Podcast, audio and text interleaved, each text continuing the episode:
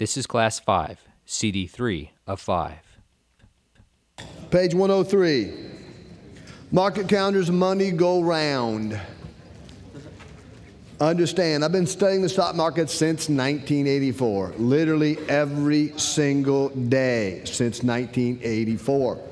And in that process, I've learned to step back and see the ebb and flow, the ups and downs of the market, and that they happen at almost the same place, almost the same time, all the time. I've written it down into a calendar format. We'll go through it pretty quickly right here. It's pretty self explanatory. There's a few things I will point out that students have gotten wrong in the past so that you new folks don't get wrong in the future. January, February, earnings season, excellent time of year to make money in the stock market. A monkey can throw darts at the market and make money. Do not confuse this with talent or ability. Now, that, that, that part right there, okay, that, everything I've just said to that point, does anything right there say up? No. Nothing right there says up. It says excellent time of the year to make money in the market. Nothing there says up. Now, it says expect profit taking in both mid January and February. Does profit taking mean going down? No. No. There are people that make money in the stock market when it falls. So profit taking would cause the market to rise. Profit taking is the opposite of whatever it's been doing immediately in front of that. If the market has been declining, then profit taking would cause a rising market. If the market has been going up, then profit taking would mean coming down. It doesn't say coming down, it says profit taking. It says look for heavier profit taking at mid February through the end of the month. Amazing to me people read things in. And, and, really, they're coming from the perspective of most of you that are new, and even those of you that are um, relatively new, having gone through the class once before. Most of you are still operating from the way to make money in the stock market is when it rises instead of when it moves. You make money going up and down. And profit taking is the opposite of the previous move. March, warning season. Look for a small pop after a sell off at the end of February, early in the month. Generally, a tough, tired stock market. Basically, what I want to point out here the first of the months, you would expect to pop up almost all the months in the year. Okay? It won't be true on all of them, but the first of the month, there's always an area of uh, rise in the market typically present. You should be looking for those. Look for call entry points between the 15th and the end of the month, especially the last few days. April, earnings season, generally a good month. The 1st through the 10th, we look for a rising market. Now, that doesn't mean rising the entire time from the 1st to the 10th. It means sometime during that period of time, we're looking for a rising market. It amazes me again how many people, oh, it's supposed to go up for 10 days. No, no. It's supposed to go up during this 10 days, sometime in there, okay? It might start on the first and end on the seventh. It might start on the fifth and go to the tenth. During these 10 days is when we're looking for a rising market, okay? 10th through the 20th, expect a sell off. That's tax time. Okay? That doesn't mean crash. It doesn't even mean large. It just means people sell their vault stuff to pay taxes. I understand. Okay? 20th until the end of the month is okay with most stocks stable to up. Most stocks stable. Does that mean going up? No most stocks stable to up. So you're going to see more stocks than not going nowhere, with some stocks rising. Do you understand? That's typically what you see there. May, earnings season. It's a 50 50 month. The 1st through the 15th, stocks trend up as we finish up earnings. From the 15th to the end of the month, we expect heavy profit taking. So if we've been trending up, heavy profit taking will mean declining. Everybody understand? June, page 104. Warning season tough, tired acting market. You look for call buying opportunities using the chart sometime between the 7th and the 22nd. The summer months can be very choppy or just plain dead. Prepare yourself for either one. The summer months almost always have very low volume. Almost always have very low volume. Watch for call buying entry points the last two or three days of the month. Now, think about it. Please be aware, be prepared to hear Bob Pisani coming out on CNBC and screaming there's no volume, there's no volume, there's no volume, there's no volume, there's no volume, there's no volume. At least five times a day, every single day from the middle of May into late August or early September. That's what he does. Okay? He does it in such a way that you, as new students, typically go, oh, This must be strange. It isn't. It's there every year. Same time, same station, there is no volume. You know, and he acts like it's never happened before. When the reality is, it happens all the time. It happens all the time. So you have to be aware and not be concerned when he's screaming there is no volume. You know, one of these days we're going to do like an email thing to him, just bombard him and go, ain't supposed to be. You know, I mean, really, folks, there's not supposed to be. You shouldn't be concerned about it. Now, it says watch for call buying entry points the last two or three days of the month because we would typically expect to see it pop the first of any month in that area. Okay, doesn't mean we're going to be buying in for the long term, but the first of most months are positive a day, half a day, two days. I mean, some little period of time, we expect a pop in there because of that. July, earnings season can be good, but look for profit taking mid month. Another summer month, generally a choppy time in the markets. Use the profit taking in mid month to look for entry points on the charts, especially on stocks with August earnings or splits. We're always playing toward what? Toward an upcoming event. We want to play toward an upcoming event. August, earnings season. Earnings ends quickly, usually a choppy market with a negative bias. Look for heavy profit taking, even a considered a sell off the last 10 days of the month. Now, that doesn't mean crash, but it does, we expect heavier selling. It does say selling here, market sliding down expecting that, okay? Now, says watch the charts for buying entry points during the last few days for the post Labor Day bounce. Listen, there's an old adage on Wall Street that is terribly true. We talk about it a lot in this course. The trend is your friend. The trend is your friend. That's why I always want to know what's the trend chart doing? Everything we start starts with the trend chart. What's the trend chart doing? But understand, there's also a trend in the stock market. Big money. I mean, huge money. The net worth of all of us combined, one of those people, the net worth of all of us combined, those are traders on Wall Street, on the floor all the time, okay? They go on vacation the three weeks going into Labor Day. They take their money with them. The market doesn't close, but they go on vacation.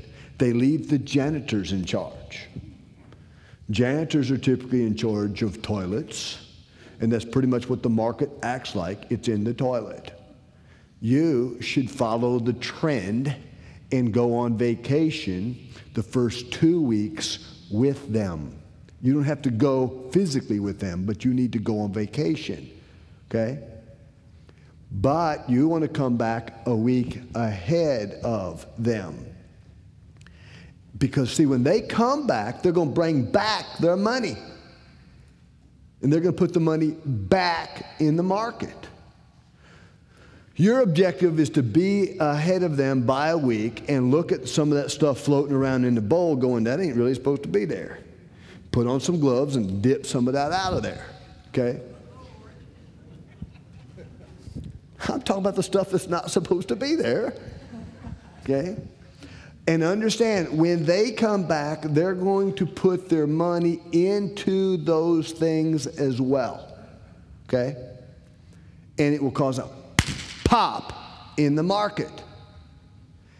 Doesn't mean the market's going to take off and go up. It just means, just like if you were to deposit a million dollars into your bank account tomorrow, your bank account would rise.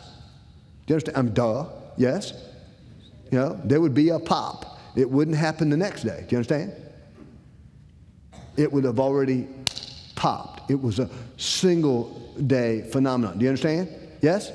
Okay. Now, September, warning season. Sometime during the first 10 days, look for an upward pop in the market followed by a hard sell off. Sometime. It's sometime right after Labor Day. Pop goes the market, okay? It is usually intraday move, sometimes an all day move. Extremely rarely is it something that lasts more than a day. And students miss it all the time. They miss it all the time because they got this idea that it's supposed to last for days. I have a student, um, he's from, well, he lives in West Virginia. He's not really from there, but he lives in West Virginia, uh, panhandle area. And retired guy, and he, he emailed me and it's a couple years ago, and he said, You know, uh, it's right, it's right in August, September. And he said, I'm, is, is there not going to be a pop after Labor Day? I'm looking for the pop. I said, George, I said, does your Q charts working? He said, yeah. I said, well, what did the stock market do yesterday after lunch? He said, well, after lunch, the, the Dow went up 169 points after lunch. I said, Pop! What's next here in September? I said, September usually stinks after the 10th. Hmm. Sometimes in the first 10 days, we'll look for an upward pop in the market, followed by a what? Hard sell off. September usually stinks after the 10th. I said, George, what's the Dow doing today? He said, it's down 204 points. I said, hard sell off. He said, crap, I have missed it again. I said, yes. He's looking for something that lasts for days, and it was something that lasts today, intraday. It might last a whole day. It could be just an afternoon, but tomorrow it isn't going to be there. They just deposited the money. Do you understand? If you're working eight to five, you're probably not going to be able to play that pop. You should be able to see that pop. Do you understand? When you come home, oh, look at that white candle. Don't get excited about your white candle. It's probably going to be a red candle the next day. But that's just a pop that takes place. If we are in a week early on that, that little pop we might be able to get some profit on. Do you understand? But you're not likely to be able to, it's not going to be an in today and moving for days phenomenon here. It just doesn't usually happen like that. Okay? Now, think how prophetic that statement is. September usually stinks after the 10th in 2001. The bottom line there look for buying opportunities on the charts the last few days of the month. There are people in this room tonight that took the class and were already trading real money September 10th, 2001. They should be phenomenally wealthy today. They're not.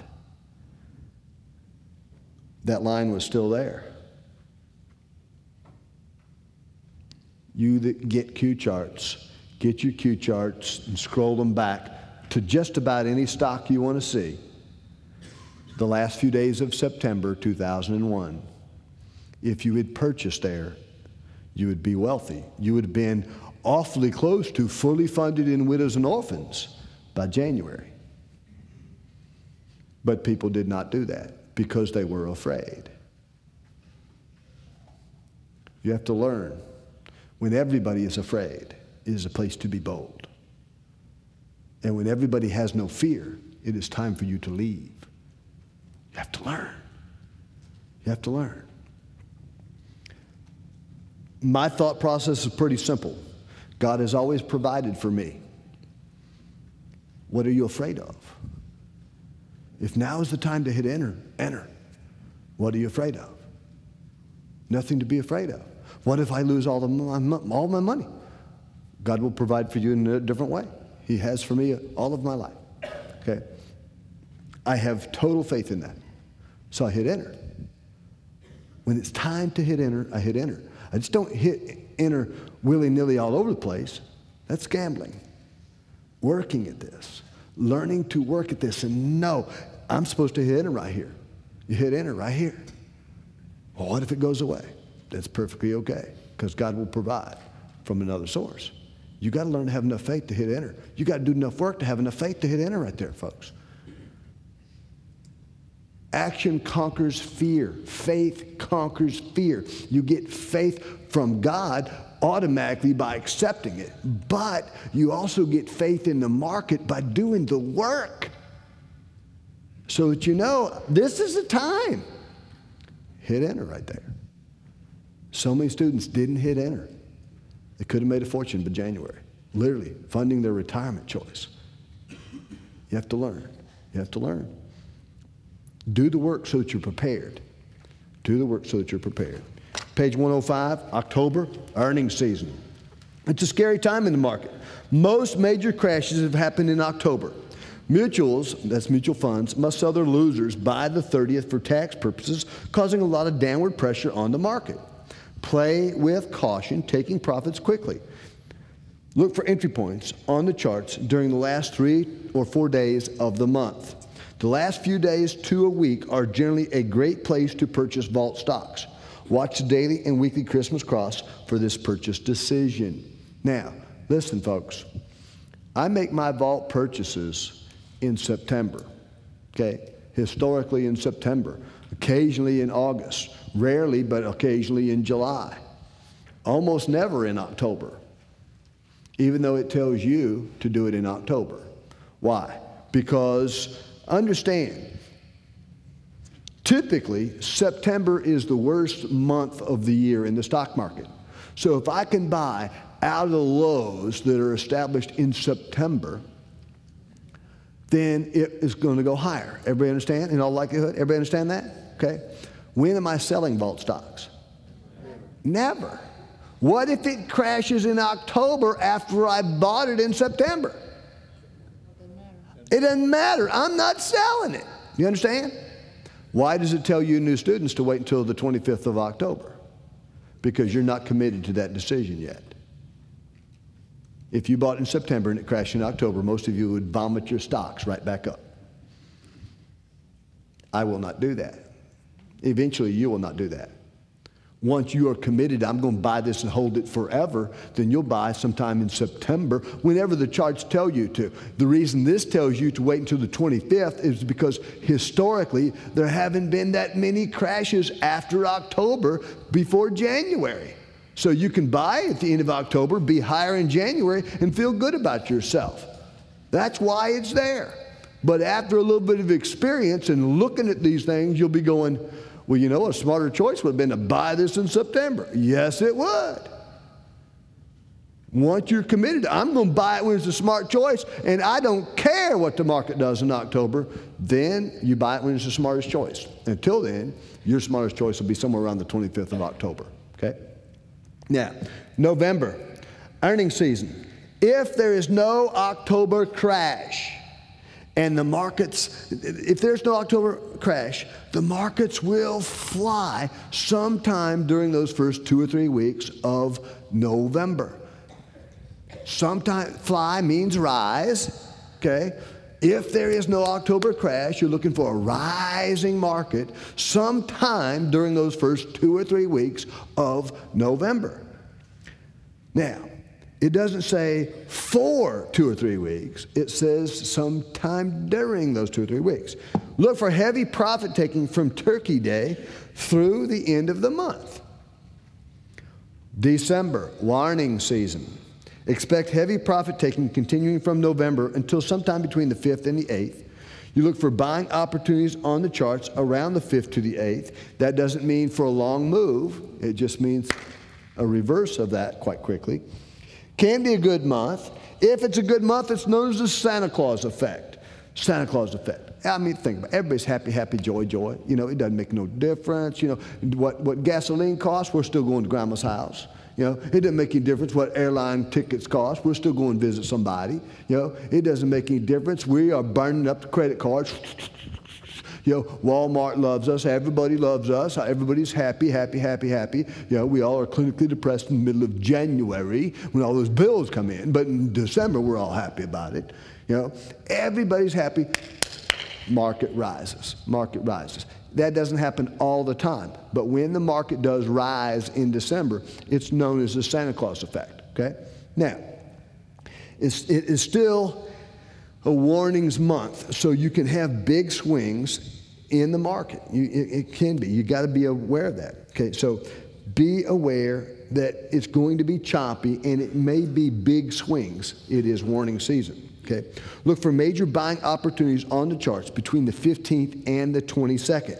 Now, here's the thing, too major buying opportunities. Buying opportunities would be for playing what comes next. Do you understand? Buying opportunities. Does that mean making money on going up in the market? Does buying opportunities mean making money going up in the market? Now, if the market's going down, buying opportunities would be buying what? Puts. Do you understand? Buying opportunities. Too many students say, buying opportunities, got to buy stock, got to buy calls, market's going to rise. It does not say that. Post Christmas, look for major buying opportunities on the chart between the 15th and the 22nd. Market suffers Christmas hangover from the 22nd to the end of the month. So look for entry points during the last two or three days of the month. Now, for what? The pop that might take place in January. Understand. Big understanding nugget here. All of these ups and downs. This is the history of what takes place in the marketplace. Do we trade the history? No, we trade the what? Evidence. We trade the evidence. When the current charts match our history, we trade bold there. When the current charts don't match our history, we either don't trade or we trade with supreme caution. The evidence. We always trade the evidence. When the evidence matches our history, we're bold there. But when the evidence doesn't match our history, we either don't trade at all or we trade the evidence with supreme caution. And I won't embarrass the veteran students in this room, but there are a lot of them that bought calls on the last day of December without any evidence showing that the market was going up. Zero evidence. Weren't taught to do that. Weren't taught to do that. We trade the evidence. When the evidence matches our history, when the evidence matches our earnings research, we trade bold there. When it doesn't, we either don't trade or we trade the evidence with supreme caution. You got to understand, it's not just a chart thing. Just not a chart thing. It's a chart It's a history, it's an event awareness, bringing the whole picture together, trading well. Page 106. Do big picture to little picture here, right quick. It's very simple. Every trade you do, you got to do this. Every single trade. This is how you view the market. Market calendar, that's market history. Trading zone awareness, how does it act in the trading zone? Weekly charts, that is your stock charts for determining the trend, begins there. Daily futures chart, that is the trend of the futures. Market affecting news, what am I talking about there? I'm talking about news that affects the market for some time. Okay? Uh, the possible war in Iraq affected the news for months. The actual war in Iraq affected the news from uh, affected the market for months. Okay? That is market affecting news. We're not talking about a news item today that causes the market to go down or an a news item today that causes the market to go up that a day or two from now it's forgotten about. We're talking about market affecting news that continues that push. Okay? One way or the other. Doesn't make any difference. Upcoming events. Upcoming events could be stock splits, earnings, could be uh, an economic report. If we're playing a, if we're playing like a, a retail stock, We'd have to know when the retail sales report's coming out. Our research on that retail stock would have to tell us, hey, going into the retail report, this is what happens. Coming out of that retail report, this is what happens. That's an event awareness that is going to affect our positions. Okay. Daily charts, stock charts. It's going to either be a trend or a decision chart. We've got to know that. Other decision charts, if we're looking at something smaller than that. Intraday market history. All of you that are doing the work, page 19, 20, and 21 in your class number one manual, tells you that you should print off the five minute charts and study them every day on the stocks that you're trying to become intimate with. That is true. But you should also print off the Dow, NASDAQ, um, and probably OEX five minute chart so that you become intimate with the market and how the market does internally every day. You start to learn how the market, think about this. I've got a student, um, very successful young man, 26 years old, very successful student, and he used to, he'd get in a trade and he'd get out of the trade at lunchtime. Market would be going up, he'd be in the trade, everything is fine. At lunchtime, the market would go to lunch, literally the vast number of traders would be at lunch and the market would sag. They were at lunch. He'd get out of the trade. It was backing up. Ah! Got to get out of the trade. He'd come back from lunch. They'd come back from lunch, and the trade would keep right on going up. It'd be going up for days. And he was out of his trade. And, and finally, he, he you know, he said, come to class. He said, uh, something's not right.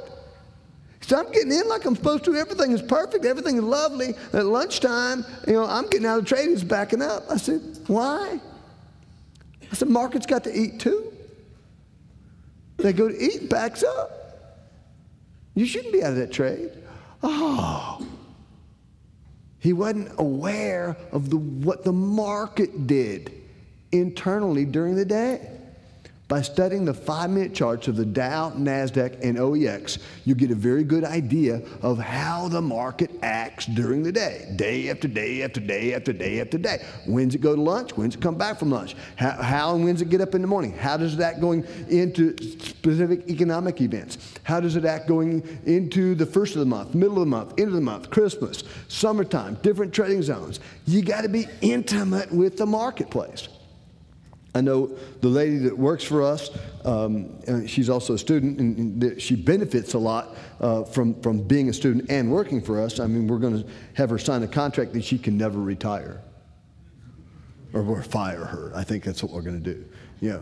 But, I mean, all the time, we'll, we'll be going to lunch, and, I, and I'll go, okay, when we get back from lunch, the market's going to be at this price.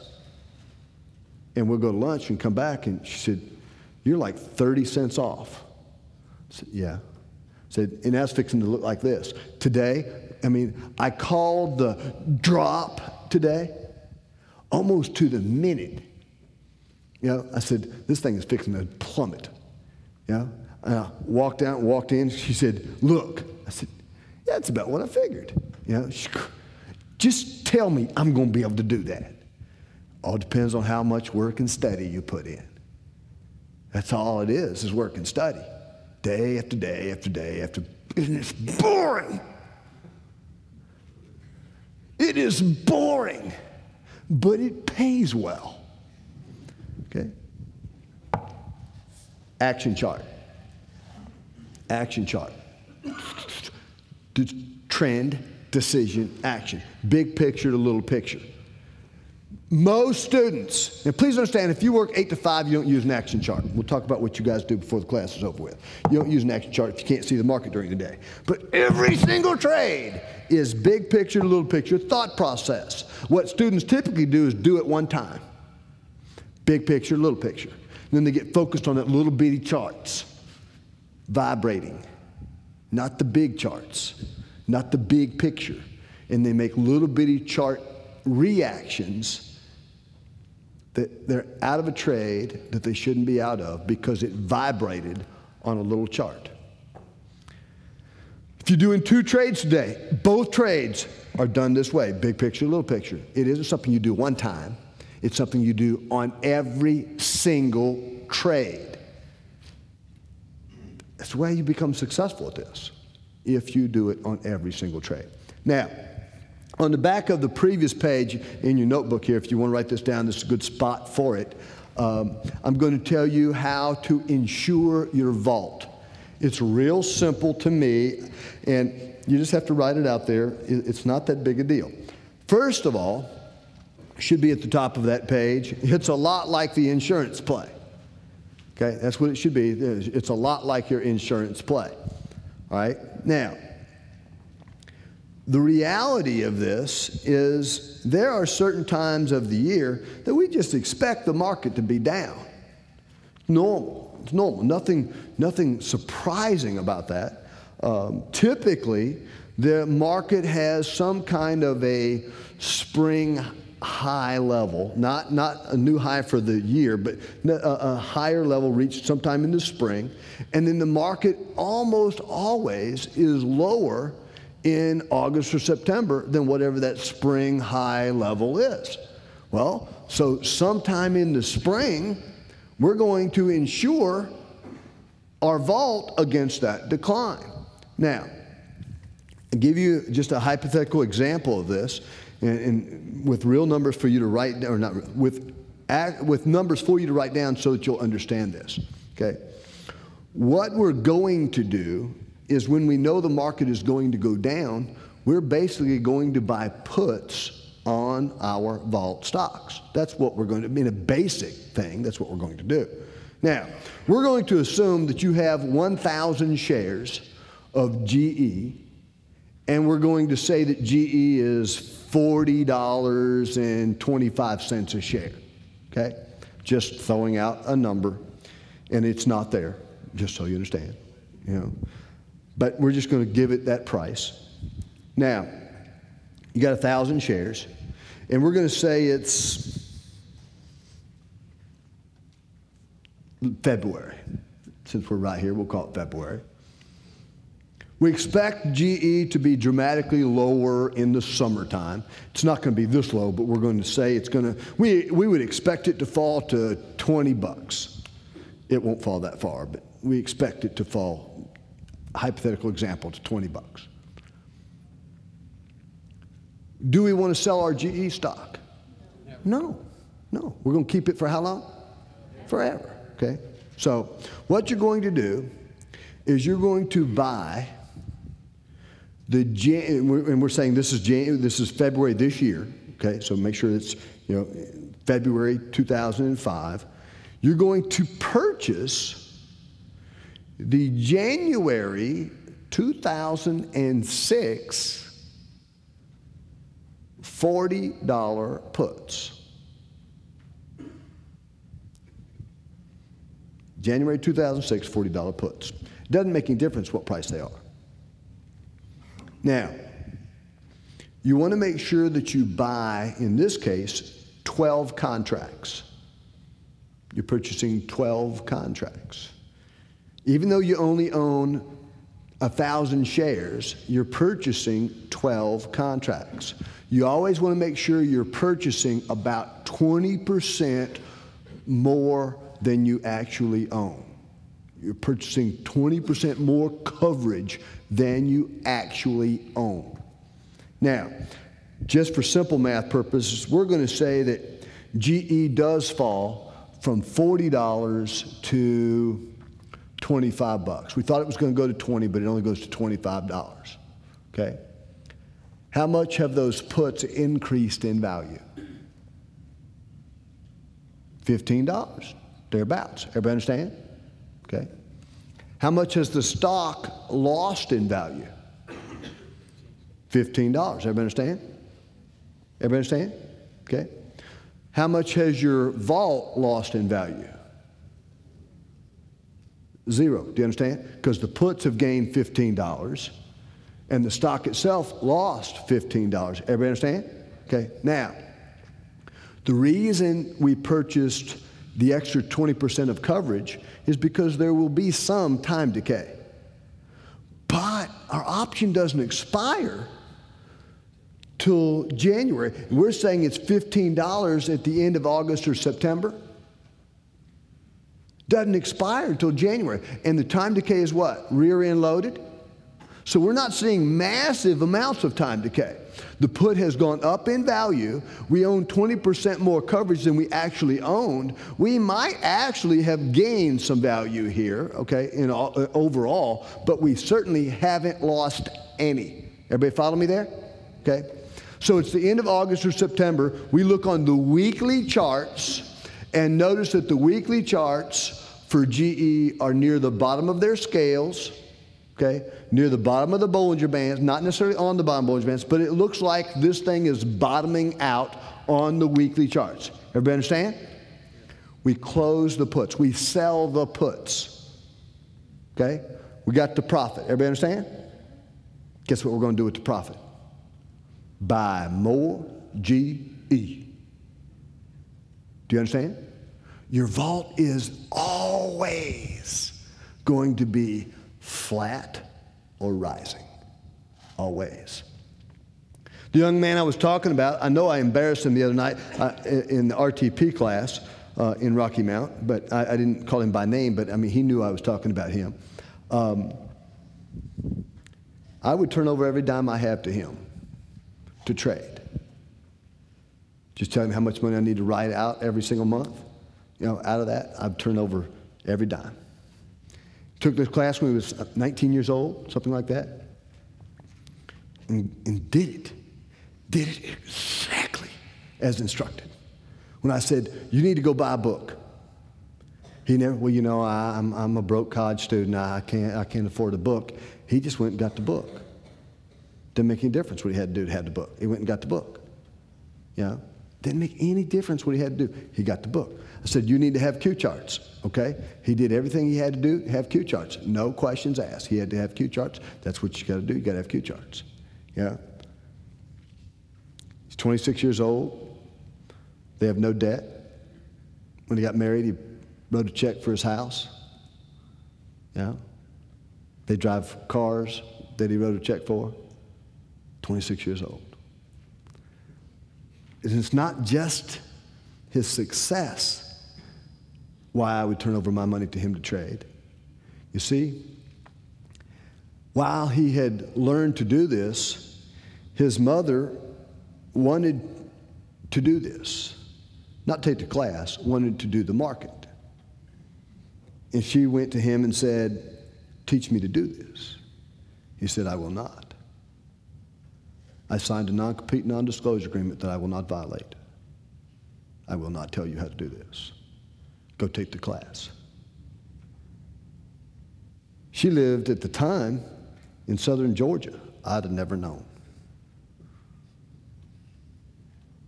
But he has more honor in his little finger than some of you have in your whole body. He wouldn't violate the non compete non disclosure agreement. And I'd have never known. His mother took the class, Columbia, South Carolina, retook here in Rocky Mount. At the time I was doing after hours sessions, we went after hours, and she was in tears a little bit. And she said, I'm in southern Georgia, and there's nobody there doing this. Who would I ask questions of? I said, Good golly, you got the best person in the world to ask. Your son is the best person in the world to ask questions. She said, He won't help me do this. I said, Why do you say that? She said, Well, I wanted to know how to do this before I ever took the class, and he refused to help me.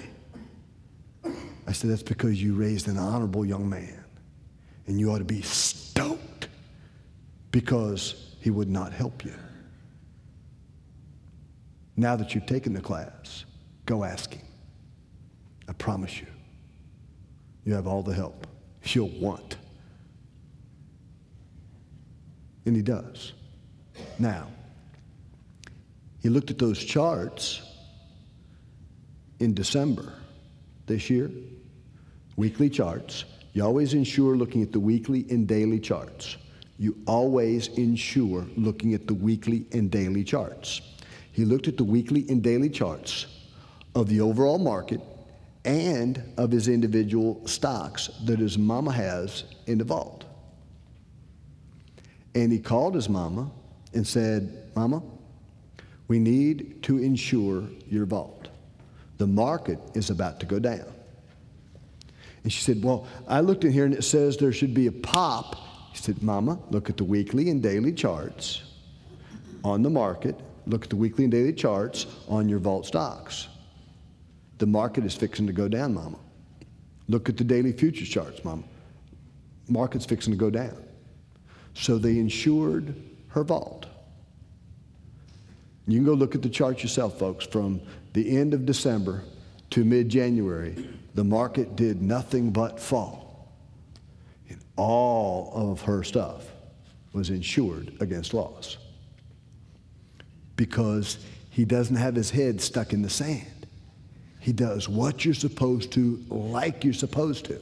When the weekly and daily charts are set up to go down, you insure. Even if it is against the market calendar, okay? But you always will insure when it is with the market calendar, too. Weekly daily charts are going to go down, you insure. If you're wrong and the stock goes up, do you understand? That's okay? Because the stock is gaining value, you're fine. Do you understand? But if you're right, everybody else will be gnashing their teeth as the world is coming to an end and they're losing money. And please understand, when you're fully insured in your vault, you have to learn to shut up around town. Because when the whole world is going down, you're going, go, it, go. I hope it goes out of business. You could die there. You have to just zip it. You could get hurt there. You always insure 20% more, and you always make sure that your purchase is well beyond the time you're expecting to close the trade so that the time decay in the option is rear end loaded you want at least three months beyond where you expect the, the, to close the trade. That's the minimum, okay?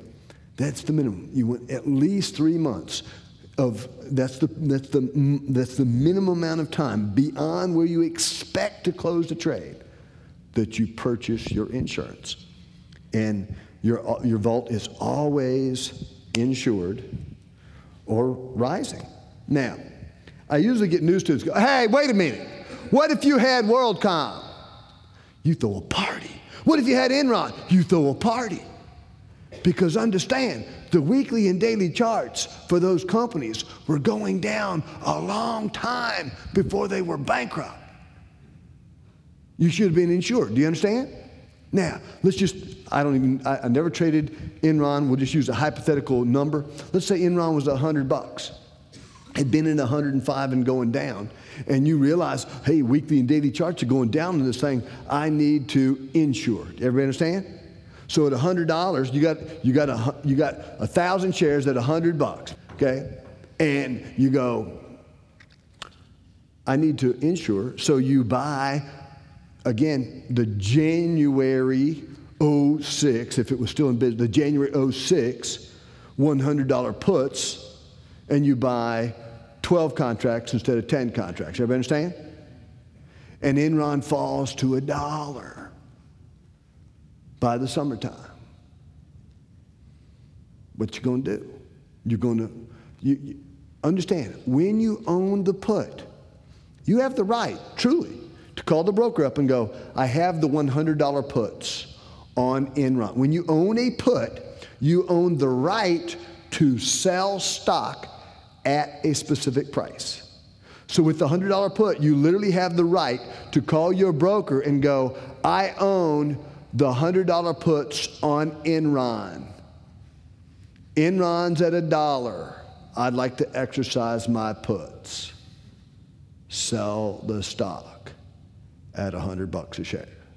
You actually have the right to do that. I wouldn't do that. I wouldn't do that.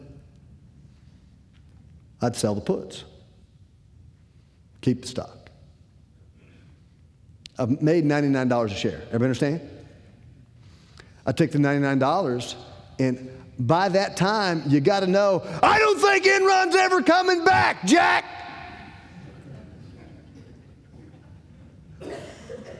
But I take the $99 and buy GE. You understand? But I'm going to keep the thousand shares of Enron, what? In case it's actually a lottery ticket. If it goes away, it's now a thousand dollars. If it goes to 10, it's a huge gain. Do you understand? But insured, it doesn't bother you. Folks, this is so easy to do. My vault has had one big loss. When was that? 9 11. If you went back and looked at the daily, weekly charts, I just closed insurance and just purchased vault stocks. 9 11. Did I sell? No. I was buying for how long? Forever. Didn't bother. I mean, did, I mean you know, I'm not going to sell. If I sell, the tariffs win. Do you understand? It's the only big hit I've ever had. Everything was in condition to go up. You, you have to close insurance and buy vault stocks. I just loaded up. Everything took a 20% hit. Everything was back where it was supposed to be by January. In January, when it turned over, everything was insured as it fell right on back down. It's easy to do. You got to step away from the emotions to do it, but it's easy to do. It's easy to do. Your vault is always rising or insured, period. Period. And there will be, uh, hopefully, never a time, though the possibility does exist, okay? Hopefully, there will never be another time when everything is ready to go up and you pile in and some foreign entity um, rears its ugly head again. You know? Um, but regardless, I'm not selling. I'm not selling. I bought the vault. I, my kids already understand if they sell my GE, I will haunt them. Yeah? It's just, I mean, that's what you do. That's what you do. Now, page 107. Before we get to page 107, I go ahead and answer a question. There used to be a comment sheet in the, in the, in the manual. There's not a comment sheet in the manual anymore. Um, you have uh, the web TV address to use to, to get on uh, the success email list if you want to. And if you want to send in a comment, that's fine. You can email one there. Uh, I've heard all of the complaints before. There are no original ones anymore. And I'm not changing anything, so it doesn't matter. Um, and if you want to compliment me, I appreciate that too, but uh, we're just not going to do it on a sheet anymore. But um, at this time, I will answer a question for you that um, all new people have at, at, this point in time, and it, it's even understandable. But the answer to the question is probably more important um, ultimately than just about anything else that's taught in this class. Okay? And the question is if you're doing so well in the market, why are you teaching this? Okay? The answer is a little more complicated than, than simple um, as far as coming out. You should also understand that I always say a prayer on the way to class number five that the words come out in the way that God wants them to to fit somebody that's in the room. Uh, it's always true, but different parts are emphasized at different times for whoever God has in the room that night and needs to hear it. But um, ultimately, it's a long story. It starts all the way back in Decatur, Illinois. I'm originally from Decatur, Illinois. Um, I mean, literally, if you drew an X through, through Illinois, you, you the, the, X, the, the, cross of that X would pretty much go right through Decatur or awful close to it. Um, and feel very blessed to have gone in, there to school in a public school system where all economic levels were represented. I went to school all my life with kids that were on food stamps and welfare and kids that were dropped off every day in a Rolls Royce at the front door. All economic levels. There is no academies where I come from, okay? You go to public school or you go to Catholic school, that's it. That's all there is. And feel very blessed about that, quite frankly, because um, unfortunately, and you guys don't have to agree with me, and I know some of you have your kids at the academies around here, you know, but uh, your kids don't learn to deal in the real world. You put them in an isolated world, not the real world. And you, they need to grow up in the real world because they got to survive there. But I went through public school, was happy about that. I realized pretty early on that you know the, the, the wealthy kids. I mean, I, I my family's lower middle class. I mean, really. Um, both my parents worked. I, I, never, I never in my lifetime remember my dad not having two jobs, ever. Um, but I realized very early that the wealthy kids really weren't better than the poor kids. They, yes, they, got, they lived in a nicer house, they had nicer cars, they got to go on vacations, had sporting equipment that we didn't necessarily have. But, you know, they weren't generally tough enough. Also, understand, folks,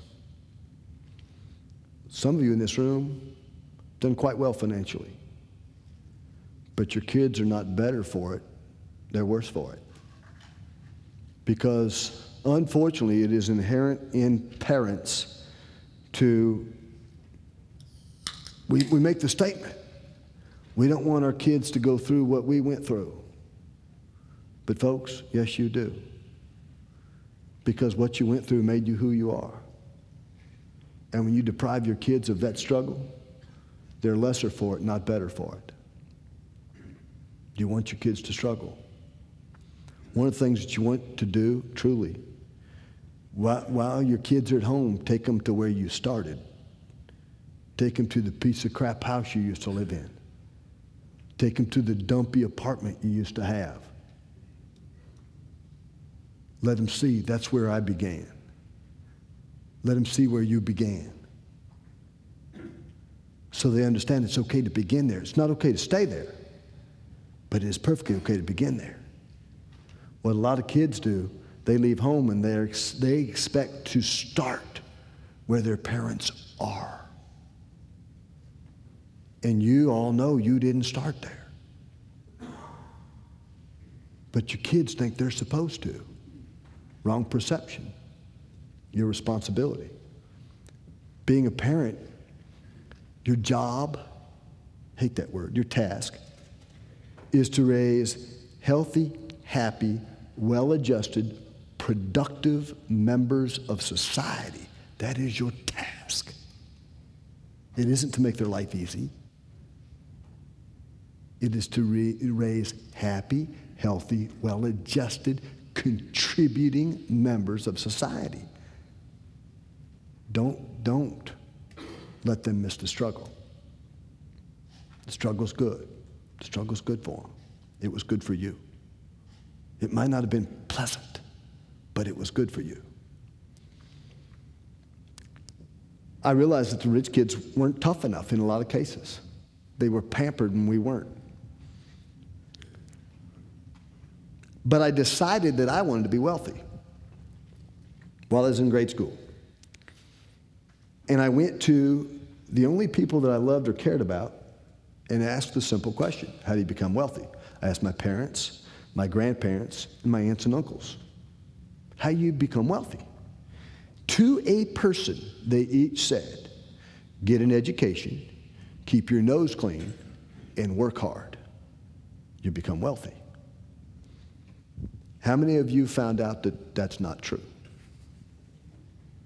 Okay? But I took them at their word.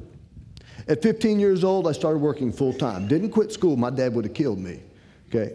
But I started working full time, going to school full time, wrestled at the state championship level, um, dated, or something has to give in that scenario, which means I just stopped sleeping for the most part.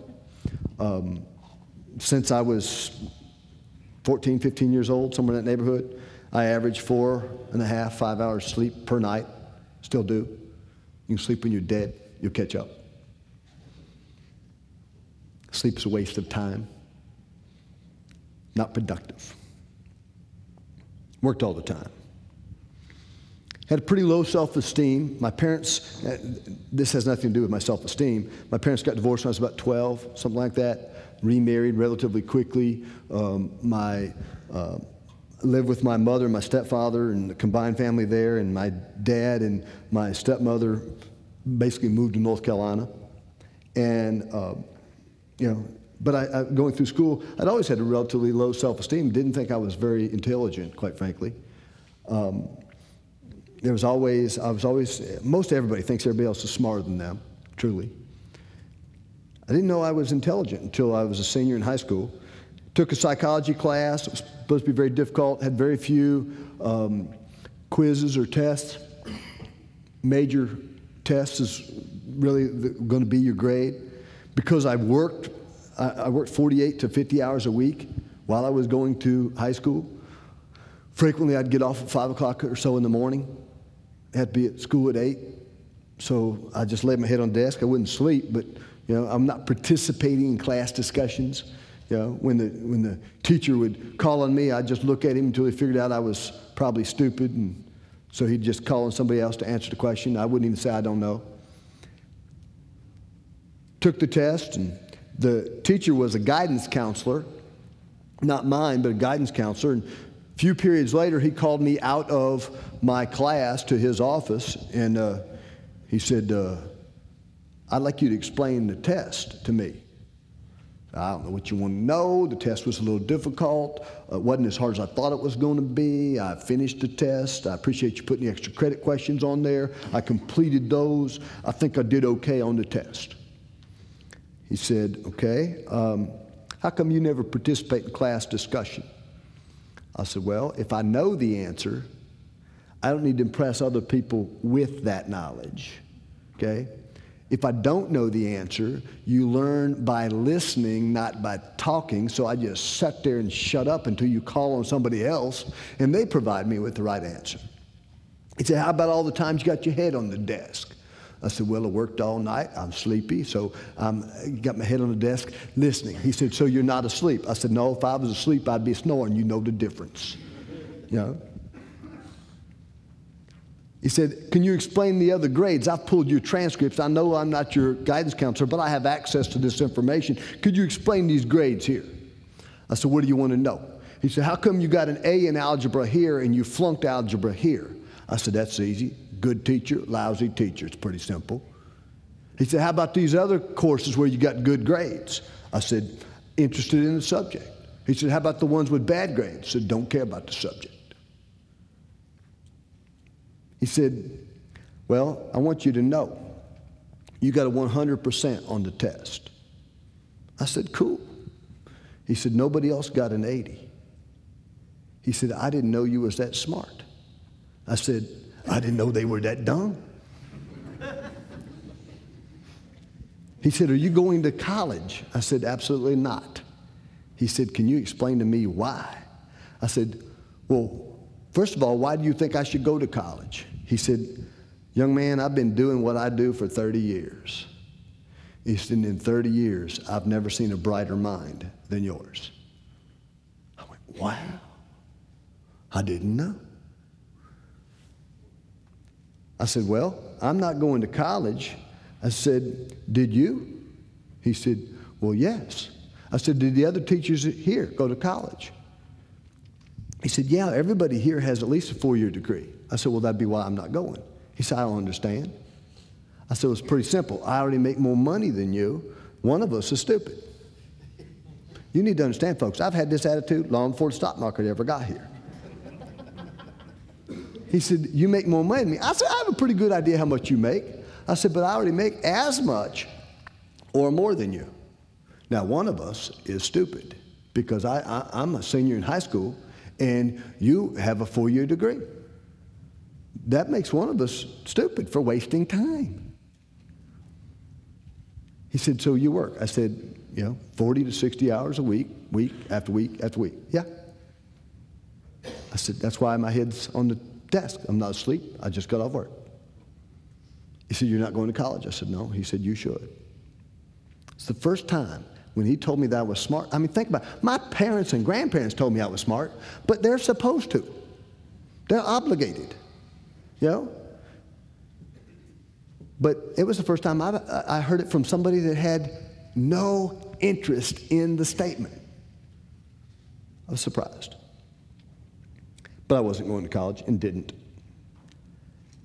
My dad and stepmother was here in North Carolina. They called May of 1978 and asked me what I was going to do when I got out of high school. I said, well, I'm going to kind of knock around the summer, work out what I can throughout the summer, and then I'm going uh, into the Marine Corps in the fall.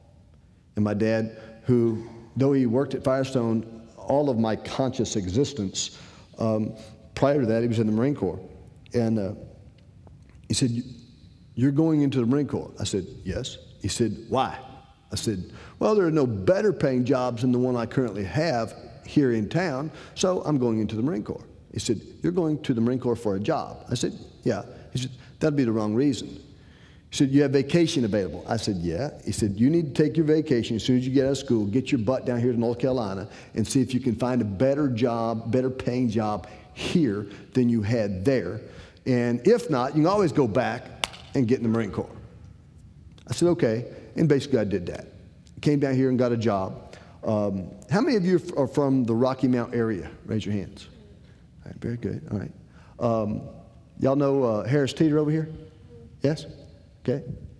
Well, it didn't used to be Harris Teeter. 25 years ago, it was Safeway.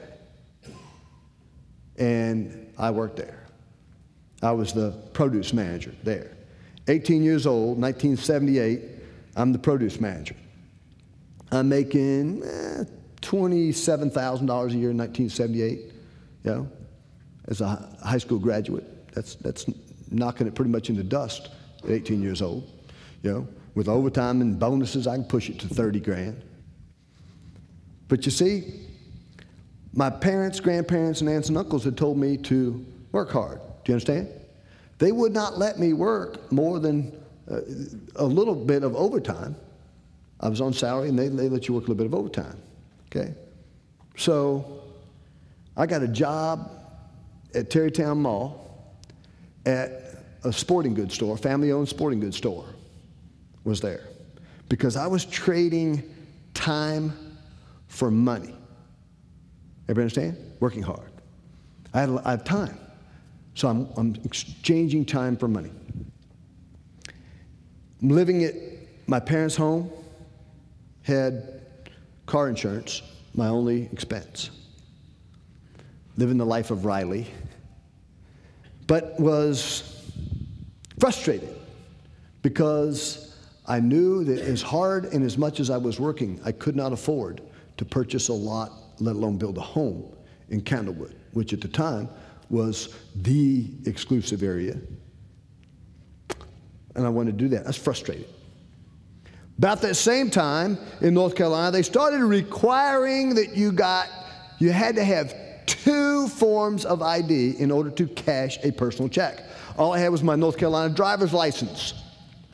I went to my dad and said, How do you get a second form of ID? He said, Look, you got a management position, you're working another job, you have no debt, you have no expenses, you know.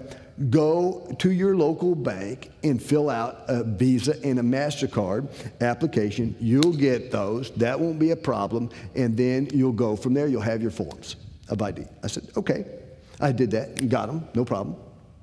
You know, I got to thinking, that was pretty simple.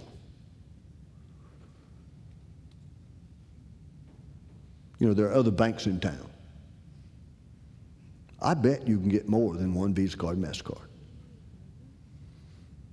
So I did those same things at the other banks and got Visa MasterCard from every bank in town. And then I realized, do you know there are other banks around the country? So I started getting applications and sending out those applications and getting those credit cards. And I wasn't abusing them. I'm just having fun with the fact that I can get these. This is so cool. Yeah. I used to sit there and literally take a calculator and add up how much I could be in debt if I wanted to.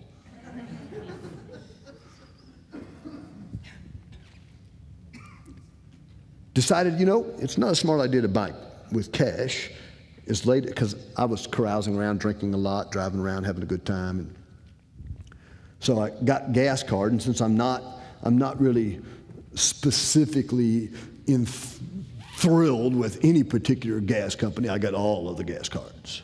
You never know where you'll be when you run out. So I had all of the gas cards. And, you know, just, just to try it on for size, I went ahead and got the American Express card. See if you get that at 18 years old. You can. There was a point in time I was carrying over 48 credit cards. Used to carry two wallets. I loved it when they would go, How are you paying for this? And I'd go, Take your pick. Oh, yeah. I was the fastest credit card in the East. There you go. I was at the sporting goods store one day. I'm very frustrated because I'm realizing I can't afford to live in Candlewood. And those young men that worked there, they went down the mall I knew they had hid their wallet under, they, they used to always hide their wallet underneath the counter in case they were robbed, had no money with them. They'd go down the mall and come back with new clothes. I, truly, when I first started working there, because I'd never met the family before, when I first started working there, I thought they were stealing them. Finally, you know, when their dad wasn't there one day, I said, hey, how y'all get the clothes? They said, well, we have an account there. I said, What do you mean you have an account there? They said, It's like a credit card, except we don't really have a piece of plastic. We just go in, pick something up off the rack, and go put it on my account, walk out. I said, Oh, that'd be cool. I'd like to have an account there. I figured, you know, even though I couldn't live in Candlewood, I could certainly dress like I could. They said, Oh, not a problem. If you go down there, fill out a credit card applica- or a credit application, put our name down as your only reference, they will call us before you get back, and we'll get you set up with an account there. I said, all right. So on break, I boogied right on down there and did that. They called before I got back, and they, oh, gushed all over me. Oh, man. On the way over there where he works there, part time, we're going to keep him here as long as he'll stay with us. You know, lives at home, got no debt, terrific credit rating. So that clothing store gave me an unlimited credit rating at this time by 19 years old. So, and I started using it. Using turned into abusing very quickly. And oh, good golly. I mean, I, as you can tell, I read a lot. Anything I'm interested in, I read a lot. So there were books out at the time called the Power Look Book, which means if you dress right, they shower you with money just because you look good. You know, bought, you know, Armani suit, $6,000 to put up fruits and vegetables. You would go to Safeway and you would swear I, I, was going to a funeral. You know, I mean, what happened? You know, nothing. You know, look good. Learn what ecru is. You know, it's a color, just for you guys that don't know, okay? It's not quite white, it's not quite eggshell, it's called ecru. Had shirts of every color, clothes, pants of every, 150 $200 slacks, $1,000 sport coat, $100 shirts, 120 to $180 silk ties. Oh man, do I look good. I mean, I look good. All the time. I mean, I look good.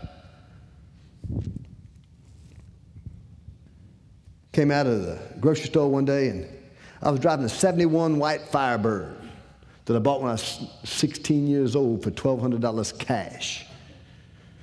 And because I'm from Illinois and we actually do have winter there, the salt and sand and cinders had caused a lot of body cancer. The rear corner panels, you could literally poke your fingers through it. It was nasty looking. It was at that point in time it was it was originally ivory, but it was now two tone, ivory and several different colors of rust. Come out one day, about to get in the car, and the sun hit just right, and I could see a reflection of myself in the window. Man, I look good. And then it hit me. Oh man, but I'm driving this. That's not acceptable. Went left, went straight to the car dealership. Now you got to think. Think about the car dealer.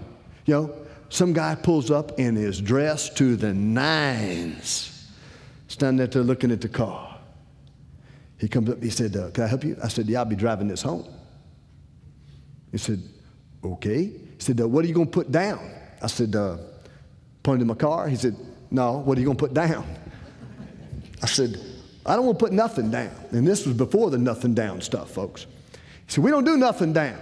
I said, What's the minimum you take? He said, uh, 500 bucks. I said, I've got that much. Take a check? Yeah. Now, I want, I want, I want to make sure I want a full tank of gas. He said, Yes, sir. Please understand, that wasn't negotiations. I paid sticker. I got a full tank of gas out of it, though. $500 down. Now I look good driving, and I look good standing. I'm happy.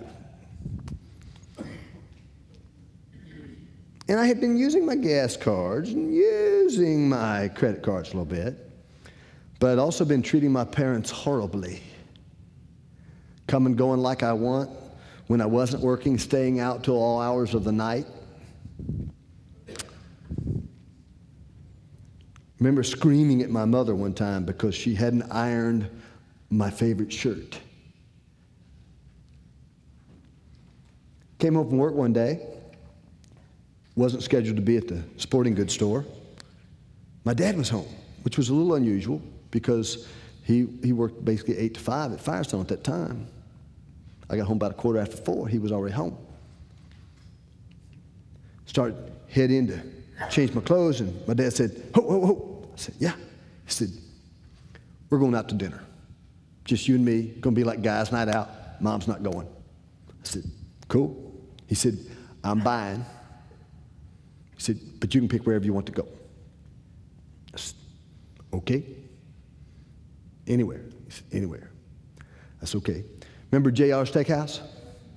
That's where we're going. I said, Dad, understand. I'm going to get dressed. You need to do best you can. You will be going with me, and we'll be taking my car. He said, Okay. We get out there. Oh, he said, Order anything you want. He said, Don't forget the appetizer. Oh, ordered appetizer. Oh, man, was the food good. Yo, appetizer, salad, crispy lettuce. I mean, and you got to understand, I know a lot about fruits and vegetables. Oh, it was good. Steak, man, you could have cut that steak with butter knife.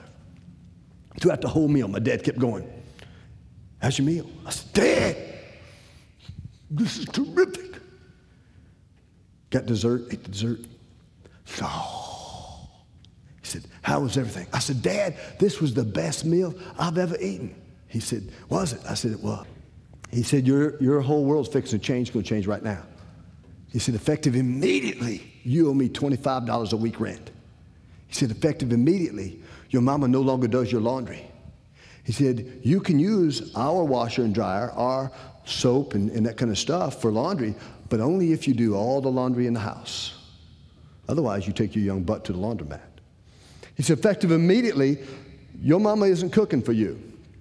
You can't eat any of the food in my house. You can bring food into the house, you can cook it, eat it, but you have to clean up after yourself. Your mama's not cleaning up or cooking for you. He said, effective immediately. He said, if I come home and I know your young butt has been home and that trash can in the kitchen is full and it hasn't been emptied, he said, when you return home, you need to understand it will be emptied, but you'll be able to find its contents spread in your bed. I said, let me get this straight. You want me to pay rent. You want me to take out the trash. You want me to buy, cook, and clean up after my own meals. You want me to do my own laundry and do yours too? Shove it, old man! I'm moving out! He said, I'll help. This is Class 5, CD 4 of 5. The next day off, we go into my bedroom and I start taking the bed apart. And my dad says, Ho, ho, ho, ho, ho, ho! What are you doing? I said, I'm taking the bed apart. He said, Whoa, whoa, whoa, be my bed. This ain't your bed. He said, I said, I sleep here. He said, Yes, I allow you to sleep on this bed. It is my property. I said, Well, he said, Don't look at the chest of drawers either. That's mine. I said, Well, what is mine? He said, All the crap that you brought with you from Illinois and all those ridiculous clothes you have. Now, at that time, I had $6 in my checking account and zero money in savings. I was wearing it, driving it, or drinking it. That's what I was doing. Okay? I had no money. I said, Well, in that case, I just need you to hold the door open. So I took all my clothes, my, the stuff that I had, threw them in the car, drove to the car, uh, drove to the, the grocery store, drove to Safeway, talked to the manager there, said, Is there anything you can do for me? I had to move out of my house unexpectedly. So Let me make a few phone calls. Made a few phone calls, and he called the manager of the Villager Apartments right back here. Got me an apartment without having to pay any kind of deposit. Just walk in, sign the lease, put my clothes up. Please also understand, folks, you that are parents, your job is to raise happy, healthy, well adjusted, contributing members of society. But your job is also to make them prepared for being that. Most of you don't talk about money in your house, you're ashamed of it. You're ashamed of how little you make and embarrassed by how much you owe. And you don't talk about that to your kids. And your kids are not prepared to be out there in the real world. And I was not. Yes, I could cook and clean and, and do everything internally in a house to take care of myself, but I was not physically responsible. Wasn't prepared. I put up all the stuff. You got to understand, in my lifetime up to that point, I lived in two locations, that apartment being the third in my entire lifetime. I lived at my home in Illinois. I lived at my home here in North Carolina with my parents, and I moved into this apartment. It's the only, it's the only homes I've ever known, okay? I get the apartment. I'm, I'm stoked about it. I am stoked about it. I got my own bachelor pad out from under the thumb of tyranny. I do what I want when I want. I am stoked about it. Put my clothes up, middle of the day, middle of the morning at this point in time. I went over to my light switch, turned my lights on.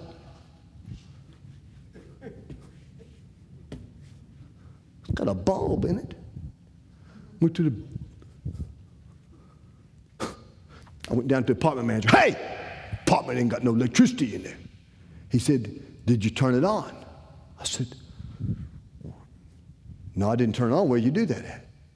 I thought it was like a switch or something you threw somewhere. I'm not kidding.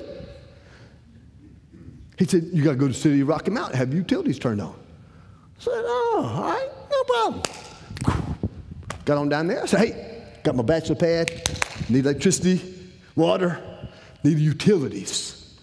She said, yes, sir. Fill out these forms. Okay. Mr. Williams, uh huh. You've never had service in your name before, ever? No.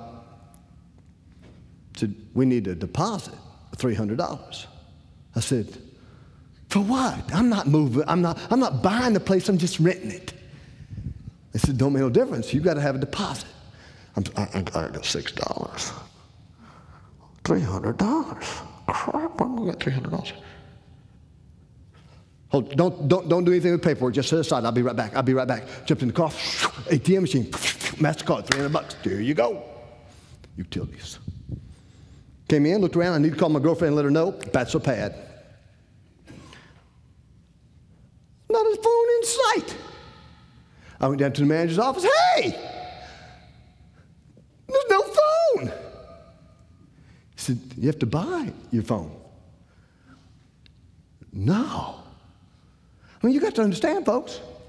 The house in Illinois that I was living in is the same house that my parents had, had originally been in, and, and they got divorced. My mother got the house and stuff, and it still had the same phones it's always had.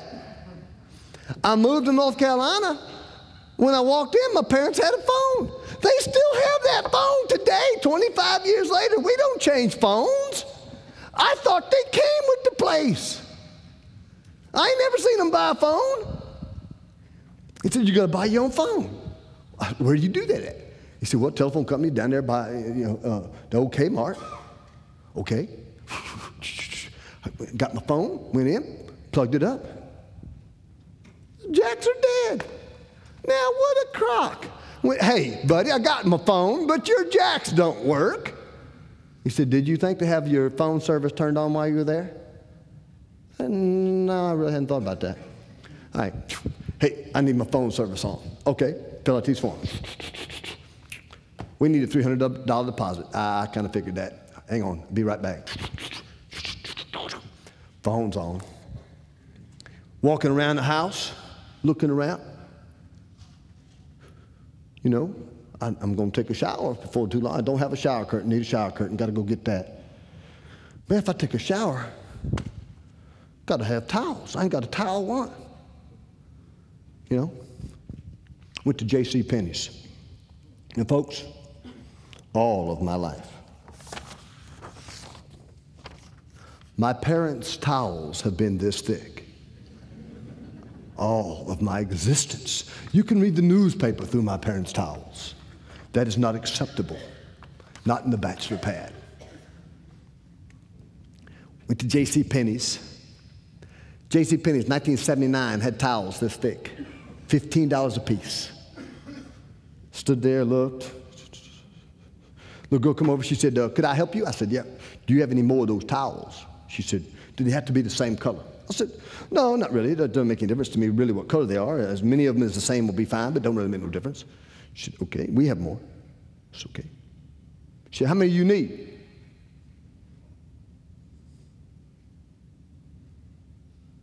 Sixty. Do the math. You only have to do the laundry every two months if you have 60 towels. She said, 60? So I think we have that. Man, how are you going to pay for that? Hold on, J.C. Penney credit card. Yes, sir. Do you want any uh, like hand towels? I said, yeah, I don't need some of those. And washcloths? Yeah, that'll be fine. Oh my gosh. I had no, no concept of what 60 towels this thick, the volume of space that takes up. I had them in the trunk of the car, in the back seat of the car, in the floorboards. I mean, I drove back to my apartment with towels just everywhere. Put my towels up, shower curtain up, everything looked fine. You know, about that time, wah, nature call. First nature call in my house. I get to sit on my phone, stink up my house. I'm leaving the door open. I'm to do a good job. Proud of myself.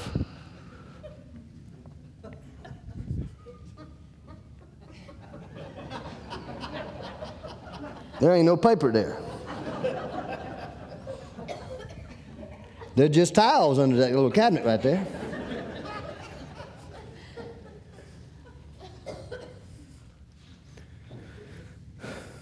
God looks after fools and imbeciles, and I qualified in both places. Because when you buy towels this thick, J.C. Penney's, they wrap them up in tissue paper. So I was able to rip that four-inch strips, got me some paper, you know, and realized, whew, I got to go to the grocery store. Okay. You might say blessed, I think cursed. They had just started accepting credit cards at the store. So I got all of the food and necessities, cleaning supplies, that kind of stuff, toilet paper, put on the credit card. Got back, put all the stuff up, and said, Got all the stuff to cook. No pots, pans, dishes, or plates of any kind. I fixed that. To the store. Bought flatware and tableware service for eight. I'm the only one there. But I can set a massive table. And I bought high grade stuff you know, gravy boats, creamers, ladles, candelabras. All the little silverware's going out. Pots, copper bottoms. Looks good. All with credit card all with credit card. Called my girlfriend over to fix her a dinner. You got to understand, a long time ago, the idea was wine and dine, and she's going to spend the night. That's the goal. And I, I, can, I, I, can, I can cook well. I lay out the table well. These are the plans. After dinner, let me show you the bachelor pad. This would be the living room. There's nothing in it, but this would be the living room. Where we're eating is kind of the kitchen bar area right here. This is the, this is the dining room. This is the kitchen. Here's the master bath. Of course, there was only one, but this is the master bath. And then this is the master bedroom. She said, You're sleeping in a sleeping bag. I said, I am. She said, I'm not. And she went home. Ah, going to fix that. Next day, went straight to Montgomery Ward's. Tarrytown Mall. You know, Montgomery Ward's used to sell furniture. You know those great big cannonball poster beds? The balls on those suckers are that big around. That's masculine looking. I walked right up and said, I want that headboard. I want that footboard. I want the mattress and box springs. I want the chest of drawers. I want the night tables that are right there. I, mm, I want that dresser with the hutch mirror over that. That looks good. Uh, uh, yeah, that, that bedspread, that, that comforter set right there, that looks masculine looking too. I want that. I want that little applique on the wall over there. Oh, you got two sets of curtains because that matches the bed. Mm, yeah, I want all of that. I want all. I want, the, I want the lamps that are right there. That'll work fine. I want this place. This is what I want. She said, How are you going to pay for that? MasterCard, I mean, uh, Ward's charge card. She, Mr. Williams, all this stuff is slightly over your limit. I said, Oh, come on, look at this. I'm a great credit risk. He said, Hold on a minute. She called somebody. She said, Yes. We got this stupid fool over here that he wants to buy about $69, $7,900 worth of furniture that's really only worth about $2,000. Uh-huh. He has no concept that we're going to be charging him 28% interest for the rest of his life on this purchase. Slightly over his limit. Mm-hmm. Mm-hmm. Okay. Mr. Williams, because you're such a valued customer of ours, we've instantly raised your credit up. We get you right into this plus about $150. I said, outstanding, because I forgot to tell you, I need two sets of sheets. Got that delivered. And if you're going to have a swinging bachelor pad, you've got to start in the living room. So I went to the furniture store and picked out, same way, picked out furniture, and I just laid down credit card after credit card, fill it up, fill it up, fill it up, fill it up, fill it up, fill it up, fill it up, fill it up. Got the living room, and you know you got to, you got to have a stereo. And not just one that you can enjoy, one that the whole complex can enjoy with you. You know? Went to the, went to the Radio Shack stereo. If you come up talking to me anytime and I go, huh, some of that's Firestone, some of that's, cranked all the way up. That's the pad. hot, sweet, and purchased with $6 in the checking account. Everything is on charge card. Everything is on charge card. And the bills started coming in. I owed more money a week than I made. So I started having a bill paying lottery. I took all of the bills, put them in a box, shook up the box, and drew out the winner. I sent them the minimum payment.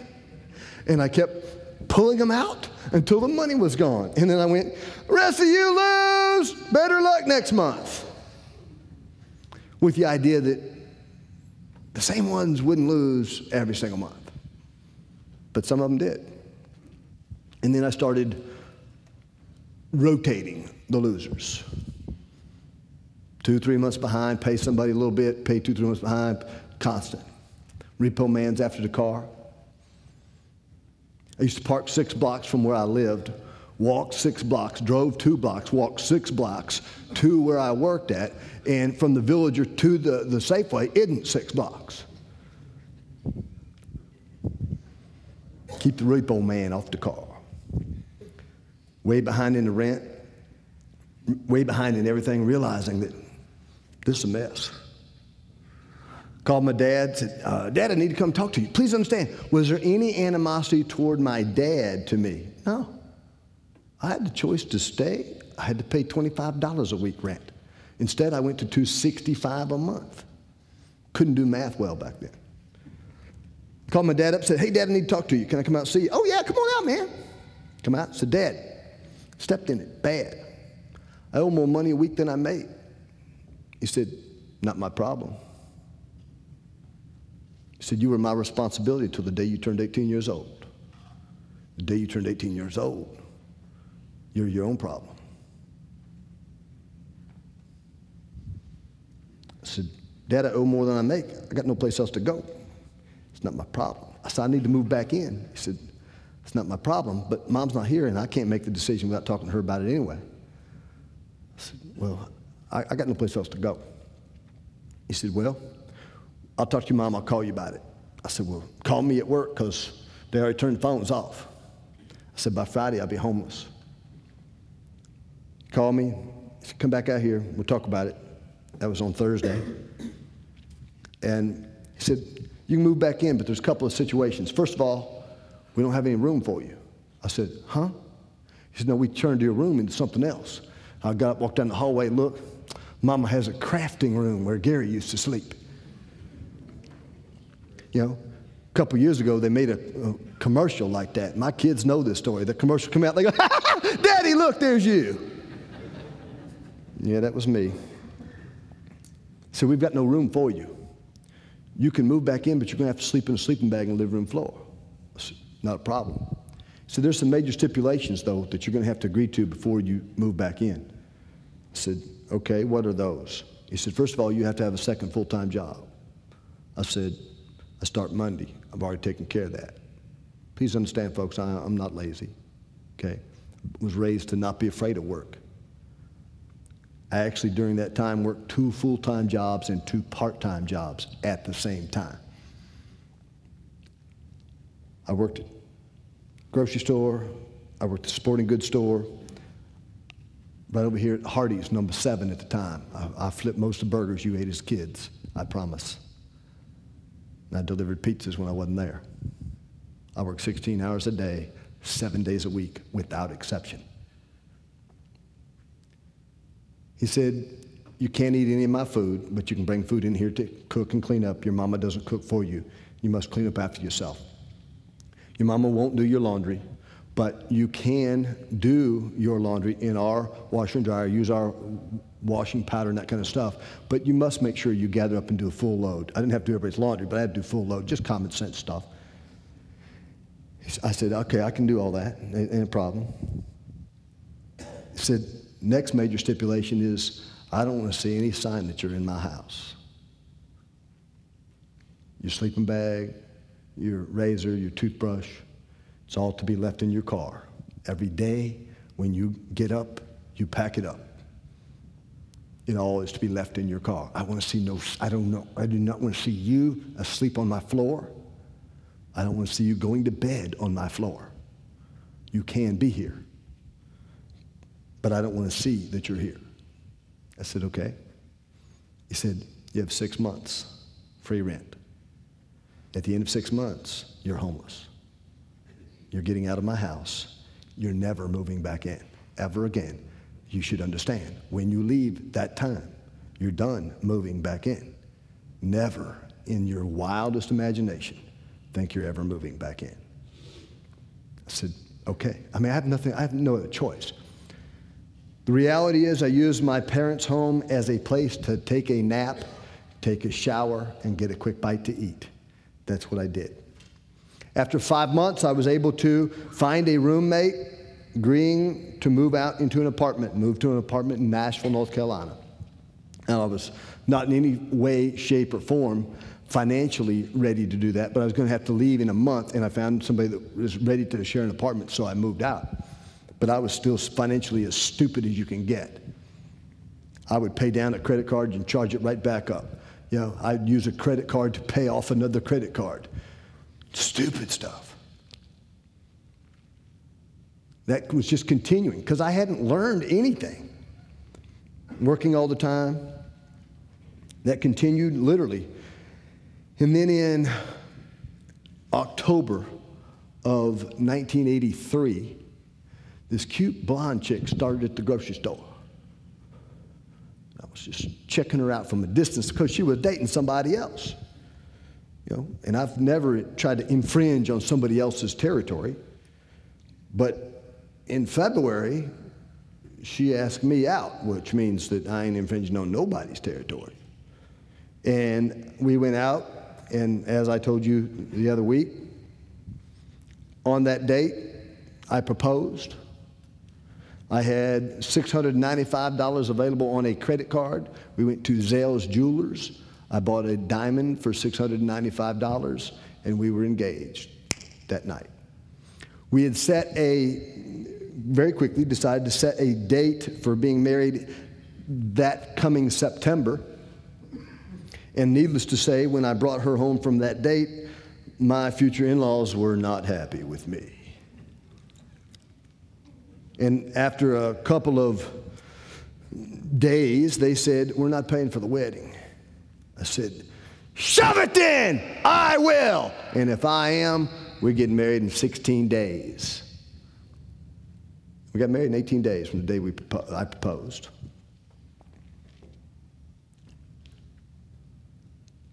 Do you know she brought debt into this thing too? I didn't pay my electric bill so that we could go on our honeymoon to Raleigh, North Carolina. Holiday Inn, room 1404.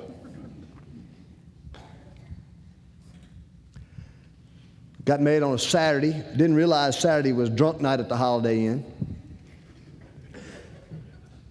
Drunk night was the night that they, they had very low rates on the hotel so that the drunks from the bar downstairs wouldn't drink and drive. I had such a good time on Saturday night, I thought I'd go ahead and stay Sunday too. And I called down first thing in the morning and said, Hey, I think I'd like to stay another night. And they said, Told me what the price was per night then. Oh, no, we're going home. I had to be at work Monday anyway. Got married, and my wife was still in high school, senior in high school. And on Tuesday, she had her regular annual checkup. I came home from work. She was just sobbing her eyes out. I said, What's wrong? She said, Well, I had my regular checkup today. I said, Yeah, I know. I said, What's wrong? The doctor said that I couldn't get pregnant. I said, Oh, that's terrific. I said, We're broke. We're this much in debt. And uh, again, the price at the time, I said, it's $10 a month you don't have to spend anymore. And since you don't have to worry about that anymore, you don't have to take those anymore. That's fine. Down the road, we'll just adopt children. I love kids, but I, I can love them adopted just as certainly as I can love them having my own. That's terrific. Don't worry about that at all. About six weeks later, She was throwing her socks up, just, just everywhere. Oh my gosh, she has contracted some kind of rare disease. I rushed her to the hospital, called her doctor on the way there. She's dying. You got to meet her there. Where, you know, I'm at the hospital. Oh, just, I mean, I'm a nervous wreck. I mean, the woman's dying. I ain't even got life insurance on the woman yet. Oh my gosh.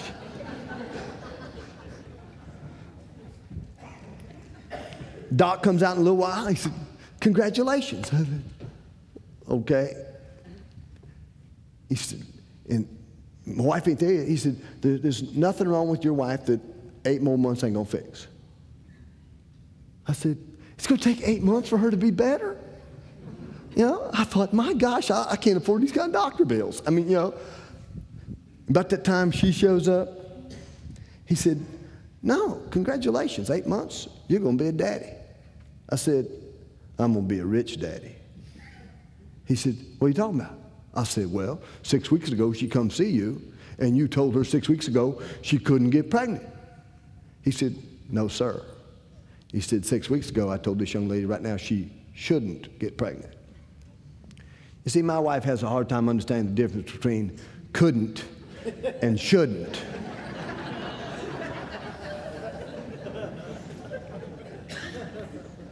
so the daughter's on the way even though she had a part time job after school, very quickly, except for going to school, they put her to doing no work. I'm working two full time jobs, and I know I'm not going to be able to make ends meet. I'm not going to be able to buy formula and diapers, and that kind of stuff. And by then I realized my dad was probably smarter than I was. So I called my dad on the telephone and said, Dad, I ain't gonna be able to pay my, pay, I ain't gonna be able to feed my family. What do I do? He said, How many hours a week you working? 100 on average. He said, What you need to do is get on Firestone. He said, I can't not get you on Firestone. I can tell you what the process is. You go through the process, get on Firestone. He said, We have overtime at Firestone that we can't make people work. They, now they force people to work it, but at then they couldn't. He said, We have overtime that goes unworked. You're already working the, the time. You get on Firestone, you'd be, you'll be okay. So I went through that process, got on Firestone. He was able to get me, he said, if you get on, I can get you placed within the plant anywhere you want to. And so when I got hired, I said, Dad, just find out where the most overtime is. Send me right there because that's I, I, want all I want all the work I can. And literally, as soon as my probation period was up, I was working no less than 100 hours a week, ever, ever, no less than 100 hours a week.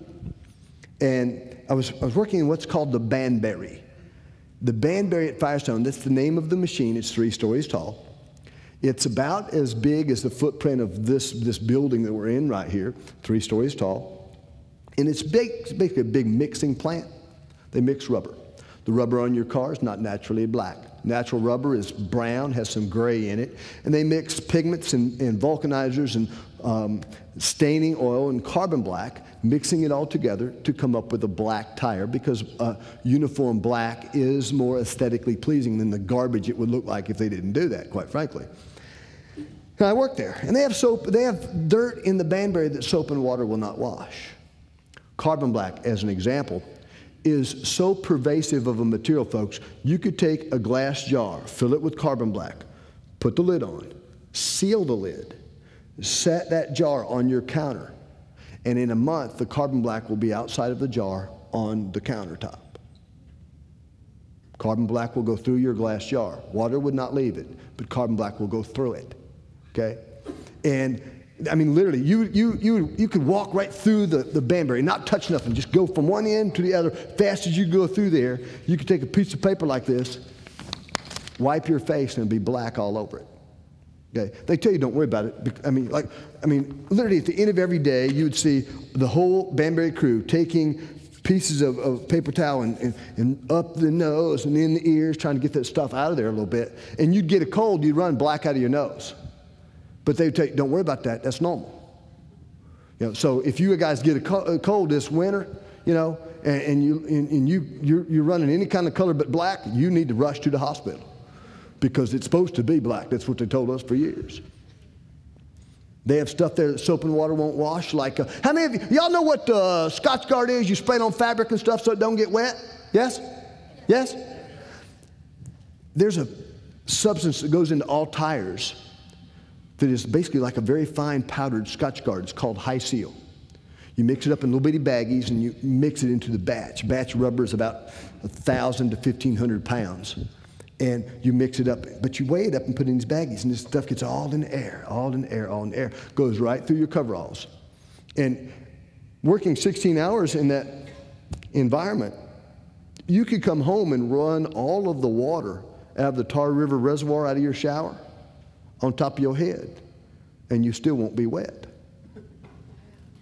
You, you literally get out of that shower and go, and you're dry. Because it just beads right up and falls right off. But yet you still sweat and you still stink. Takes three days to wear that stuff off. That's the way it was all the time. Because we were so deep in debt in that process. I'm working all the overtime I can, but I can't make any headway because I'm so deep in debt and we're still digging the hole. You cannot get out of the hole you're still digging. We were digging a hole. We owed so much money that literally there was lots and lots of times that we didn't have any food in the house right before payday. We just do without.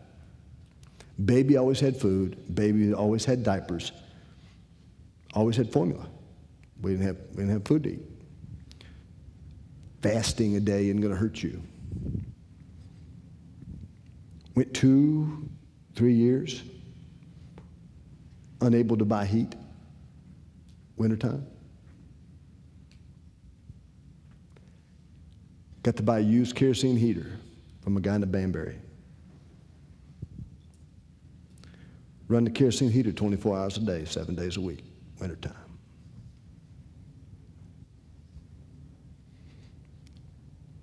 It's supposed to get cold again this week, I think. If you happen to be at a convenience store and you see somebody filling up a kerosene thing, you go stick 20 bucks on their car because they're not supplementing their heat. That's all they got. We lived that way. Had the lights turned off, I don't know how many times. Couple cars repossessed. Making $70,000 a year.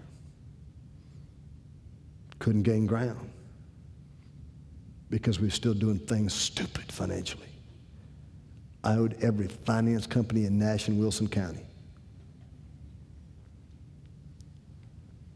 And they, oh, they're insidious people. You get a loan there, you make three consecutive payments. They either call you on the phone or send you a letter because you've done such a good job. You can come get another $1,000 or $1,500 just by signing your name. And your payments won't increase but 5 or $10 a month. Just last a lot longer. We were doing that. All through that process, my in laws kept telling my wife, You need to get a divorce. He's never going to be nothing, he's never going to have nothing, and you're going to drown in that. And even with a young child, you are still young enough and attractive enough that you can do better. You need to get a divorce. And faced with that constantly, she never even thought about it. She had no reason to stay except her promise to me in front of God and these witnesses until death do you part.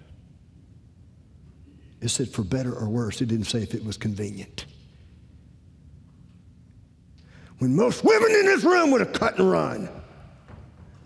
She never even complained. My wife's sister used to shove every piece of jewelry that her husband bought her from Walmart in my wife's face. Ah, look what I got. She never complained. The first two years we were married, we cut out pictures out of a catalog and wrapped them up at Christmas time and said, if I had any money, this is what you would have. The first Christmas present she ever actually got, I bought her a curling iron. And she never complained, not one time. My in laws would call my wife up and go, We're going out to dinner. Would you like to go? Oh, that's right. Your husband does not provide for you in such a way that you can. We'll pay for it if you'd like to go. She said, no, I'll stay right here. And not one time ever complained. We had moved to Sharpsburg into an apartment in Sharpsburg. I'm working 16 hours a day. I'm exhausted. I'm in bed, sleep. It's about 5 o'clock in the morning. God woke her up because she rolled over and punched me and said, You need to get up. The kerosene heater is messed up. And I rolled over and looked at her, and she's covered with soot. I'm covered with soot. The whole house covered with soot. I got up, went downstairs, and took the kerosene heater outside, and she got up and checked on the baby and cleaned the baby up and cleaned herself up and cleaned the house up, and not one time ever complained. At this point in time, I can't hardly go past a jewelry store without buying her something. little trinkets here and there. Her Valentine's Day gift cost $11,000. How you pay somebody back for staying when there was no good reason to? She used to wear clothes you couldn't give away in a yard sale. And not one time ever complained. You got to force stuff on her. She won't buy it for herself. You have to force it on her. And not one time ever complained. About that time, I was introduced to a guy that used to live north of Charlotte, North Carolina. Now he lives in the Bahamas, Virgin Islands, somewhere. Through a friend of a friend of a friend, there was an introduction made. After being around him just a couple of times, I learned that he was nine years older than I was. At the time, he owned eight or ten homes across the country, private jet, cars that you'd die for. One day I just asked him, literally out of frustration, I said, Did you inherit all this? Said, no. He said, As much as anybody is, nobody is ever self made completely. But as much as somebody is, I'm self made. He said, My dad will be retiring this year. I said, That's not possible. He said, Why do you say that? I said, Because you're only nine years older than I am. I've never met a human being willing or capable of working more or harder than I am. And if I put 24 hours a day at this, I wouldn't scratch a scratch on your lifestyle if I did it for the next nine years. And he had made his, the vast amount of his money in real estate, business, hotels, um, um, shopping malls, that kind of stuff. I said, it's just not possible. He said, yes, it is. He said, I would wager that your entire family is good people, that they work hard, conscientious, do a great job at every, everything they ever try to do. And I bet you everybody's broke. I said, Man, you hit that right on the head. He said, You're old enough to know by now, working hard will never make you wealthy. Man, I, nobody ever said that to me. At that instant, I realized when I asked my parents, grandparents, and aunts and uncles how to become wealthy, do you understand? Only somebody that is wealthy, that made it from nothing to there, could ever tell you how to get that done. If you ask poor people how to be wealthy, they don't have the answer or they would already be wealthy. Didn't realize that until he started talking to me. He said, the only way you're ever going to become wealthy is to learn to make your money work harder than it is possible for you to work. Never heard that before. Drove back to Rocky Mount thinking about it, went back to work thinking about it. Realized that this guy is the only person I think I've ever met, at least that I know of, that could tell me how to become wealthy. So I called him back up on the telephone and said, if it's possible, I'd like to come talk to you for a little bit. So we made arrangements. I went and talked to him. I said, I'd like you to teach me how to become wealthy. Tell me what to do. He said, I'll tell you, but please understand the first thing I'm going to tell you to do is going to be the most difficult. There's three things you have to do to become wealthy. The first thing is going to be the hardest for you to do, and you, by all accounts that I've seen, will not be able to get this done. I said, Well, tell me. He said, And you have to understand, I'm working a swing shift schedule. Every seven days, I change shifts. Okay? I'm working 16 hours a day. I go to work in a room just like this. There are no windows. I'd go in when it was dark outside. I would come out when it was dark outside, never seeing the daylight. Or as the shifts changed, I would go in when it was light outside and come out when it was light outside and never see the darkness. There were so many times I'd look at my watch and I couldn't remember if it was AM or PM. I have no concept. Biological clock gets all messed up. You don't know when you're supposed to eat. You don't know when you're supposed to sleep. Staying on a concrete floor all the time. And rubber literally sucks the lifeblood out of your body. It's a, it's a death trap there. Because of that, my body physically hurt all the time. Hurt. I used to decide to take a day off at Firestone by taking my hand and taking a white sheet of paper and running my open hand down the white sheet of paper. And if there were fly, five blood trails, then it was time to take the day off because your hands would crack and bleed from the rubber. Five trails, time to take a day off. I hurt all the time. I was physically, emotionally, mentally exhausted all the time. I was this close to going postal 100% of the time. Guy says, The first thing that I'm going to tell you is the hardest thing for you to do. I said, Just tell me. I'll do anything you tell me to do. He said, The first thing you've got to do is work on your attitude. I said, What?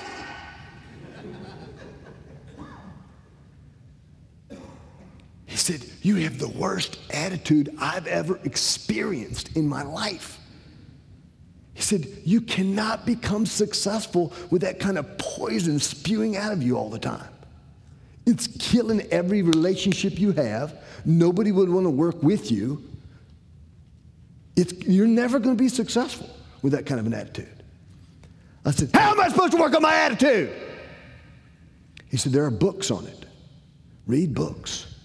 Said, They have tapes on it. Listen to tapes, but you're going to have to work on your attitude. I said, What else? He said, Do you ever go to church? I said, Rarely. I work 16 hours a day, seven days a week. A swing shift rotation schedule. If I'm off when church is in session, I'm exhausted.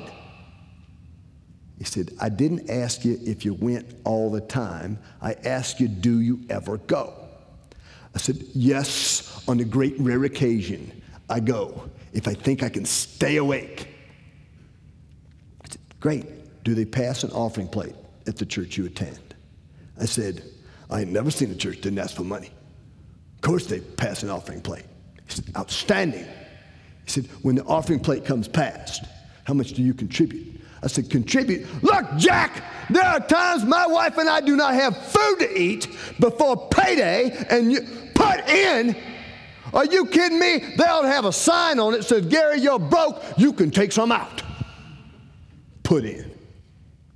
I said, that offering plate is for those that have extra to help support the church. He said, No, young man, that's where you're wrong. God said, if you give him the seed, he will grow your crop. You have not because you gave not first. I said, let me see if I can explain this to you, buddy. I don't have the money to eat every week before I get paid again. How am I supposed to give away money I do not have? He said, That's pretty simple. He said, What is your least favorite meal? I said, Fried wings, macaroni, and cheese. It still is to this day. Okay? Please also understand, I've been hungry. There ain't enough men in this room that could force feed me fried weenies and macaroni and cheese. You will have to do it to my unconscious dying body. That's the only way it's going to happen. Okay? And my daughter loves the stuff.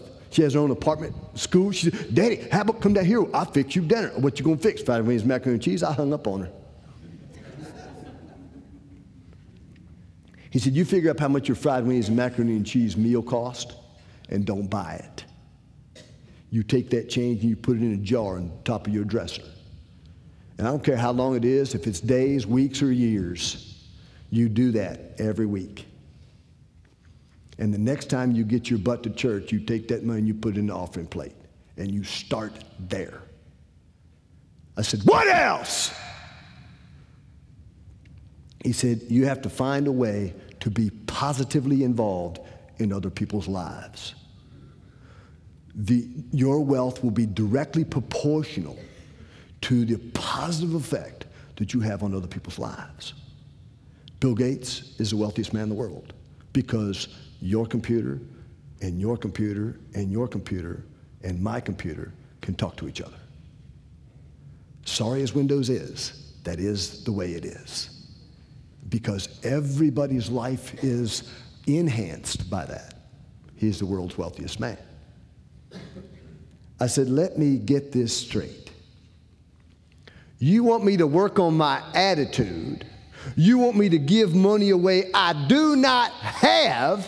And now you want me to help people I don't even know or like. See, that pretty much covers it.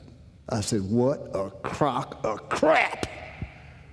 I come in here and ask you how to be wealthy, and you give me this spiel. You give me no help. You give me no help. He said, I've given you all you need. And I've got to go catch a plane. I'm late for a board of directors meeting. And he got on his jet and flew away. And I went back to building tires. And I thought about it. What's he get out of telling me this? Nothing. I'm the one that came to him and asked. Do you understand? He didn't come. Please understand, success ain't never come jumping down your throat while you're watching a football game, drinking a six pack of beer. You got to go get it. I ask. He didn't come shoving it down my throat. I went and asked. He gets nothing out of me doing it. Nothing. What I got to give up? Fried wings and macaroni and cheese. It's the only thing I had to give up to do that. Got books at the public library. Andrew Carnegie said you could, you could hide the secret to wealth creation available to the public in plain sight. They'll never find it if you put it in a book in the public library. Books Started doing the thing. Fried wings, macaroni and cheese, not buying it, putting it in a jar. First thing you learn, you're still broke. Not more broke. Just still broke. And if you're not more broke, just still broke, you're better. And it ain't magic, don't happen overnight, but it works.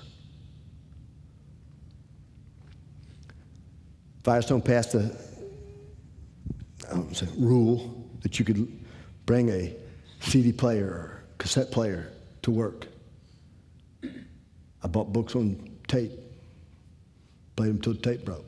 Literally, same tape over, and over and over. I can do Zig Ziglar better than Zig Ziglar can do Zig Ziglar. Giving the money away like that, attitude starts getting better. I talked to this person about six times after that point, as I can think back on it. Basically, every time I talked to him, he'd say, Things are getting better, I can tell. What are you doing? Reading books, listening to tapes. Zig Ziglar, I got everything he's ever done. He says, Well, there's other stuff out there besides Zig. Give me some other suggestions, books to listen to or read. Did those, some of those are on your book list. Giving the money away. He said, How you doing with that? I said, I'm working up. He said, Well, in Malachi, it says that your tithes and offerings open the windows of heaven to pour blessings into your house such that your house cannot hold. Your tithe is 10%. Your tithe only gets you sustenance. It gets you a roof over your head. It gets you clothes on your back. It gets you what everybody else has. But it, above the 10% is where God says, open the windows of heaven and pour blessings into your house such that your house cannot hold. He said, up to 10% you've got to do at church. He said, beyond that place, you have to give to any godly cause as you're led. And the cool thing, it's the only place that I know of in the Bible where God says, test me on this. You all are broke because you don't. By this time, my life is getting better to the point he could have told me to jump off a bridge, and I'd have probably given that a shot. But he also asked, How are you being positively involved in other people's lives? Said, I can't do that. I work at Firestone. I build tires for a living.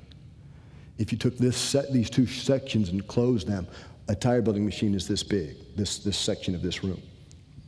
It's a one man job, very isolated. So I work 16 hours a day. I don't, I don't see anybody. There's nobody to help. He said, You have to find a way. You'll never, ever reach where you want to financially if you don't reach and help other people. I said, Tell me how to do that. He said, Every person has to find their own path. Every person has to find their own path to that. Come back, and please understand, even as you work on your attitude, you relapse. You know, the garbage is in here forever, never comes out. I'd worked about 20 hours one day at Firestone, coming home here in Rocky Mount. Stopped out here at Sunset Avenue and, and 60, 64, 301 and 64, or Sunset Avenue and 64. Stopped at the light. It was a long light. I, I was driving a car that I bought from my in laws for $800. Piece of crap car. Hearst size station wagon. Windows rolled down about six inches. Air conditioner didn't work. It's August. I'm hot. I'm tired. And the attitude has gone away. Guy pulls up next to me in a two seater convertible Mercedes. Ivory, blue leather, top down. One of these pretty people with hair, you know? Music playing just softly. I mean, not rock and roll stuff, just soft music playing. And I'm sitting there sweltering in this car, stinking. Sm- and I look out there, and here this guy is. He don't appear to be all that much older than me either. And through my little six inches of window space, I said, How could I have one of those? I figured he was going to go, He's a nut, and drive off. But he said, You need to read a book. And he hollered out the name of a book. It was, it was such a shock to my system. I turned and went to the mall and bought it. The book really isn't all that relevant to you. Uh, it was at the time called Wealth Without Risk. It is now called More Wealth Without Risk. They've added about six chapters to it. But I went and got the book. It was the first time in my life anybody had ever explained compound interest. And this book explained it that you could do it so that it worked for you. I mean, by then I knew how it was working for wards, but I never knew it could work for me. And in that book, he also explained that you could manipulate an IRA or 401k to get a better return than what most people were doing, which meant zip to me because I didn't have one. But I had been buying stock at Firestone, stock purchase plan, and I started buying stock at Firestone so that I could eventually one day fire my supervisor. That was my objective. I was buying a half a share a month in one day, whoa, whoa, whoa, yeah, one day, I'm to have enough that he's to walk in, I'm going, you're fired. You know? But I was in the stock purchase program. I don't believe in coincidence. I believe God puts things in your life to prepare you for what comes next, give you opportunity to make the right choice. Sad thing about that choice, I wonder all the time when will God be done with his patience for you? Gives you the opportunity a lot. I was purchasing the stock. I just read the book. Bridgestone offered to buy Firestone. Firestone stock was trading for $43.50. I'm sorry, $41.50. And Bridgestone offered us like $58 a share. They went back to Japan, happy about it, told everybody in Japan they were going to buy Firestone. Firestone's management then received an offer from Pirelli Tire for $64 a share. And basically, we're going to accept the offer because, again, there's a question of honor. Bridgestone being Asian culture, Japanese culture, don't like to lose face. So they counteroffered at $83.50 a share. And I took them up on their offer. Instantly! I sold all the stock that I had. And they bought Firestone.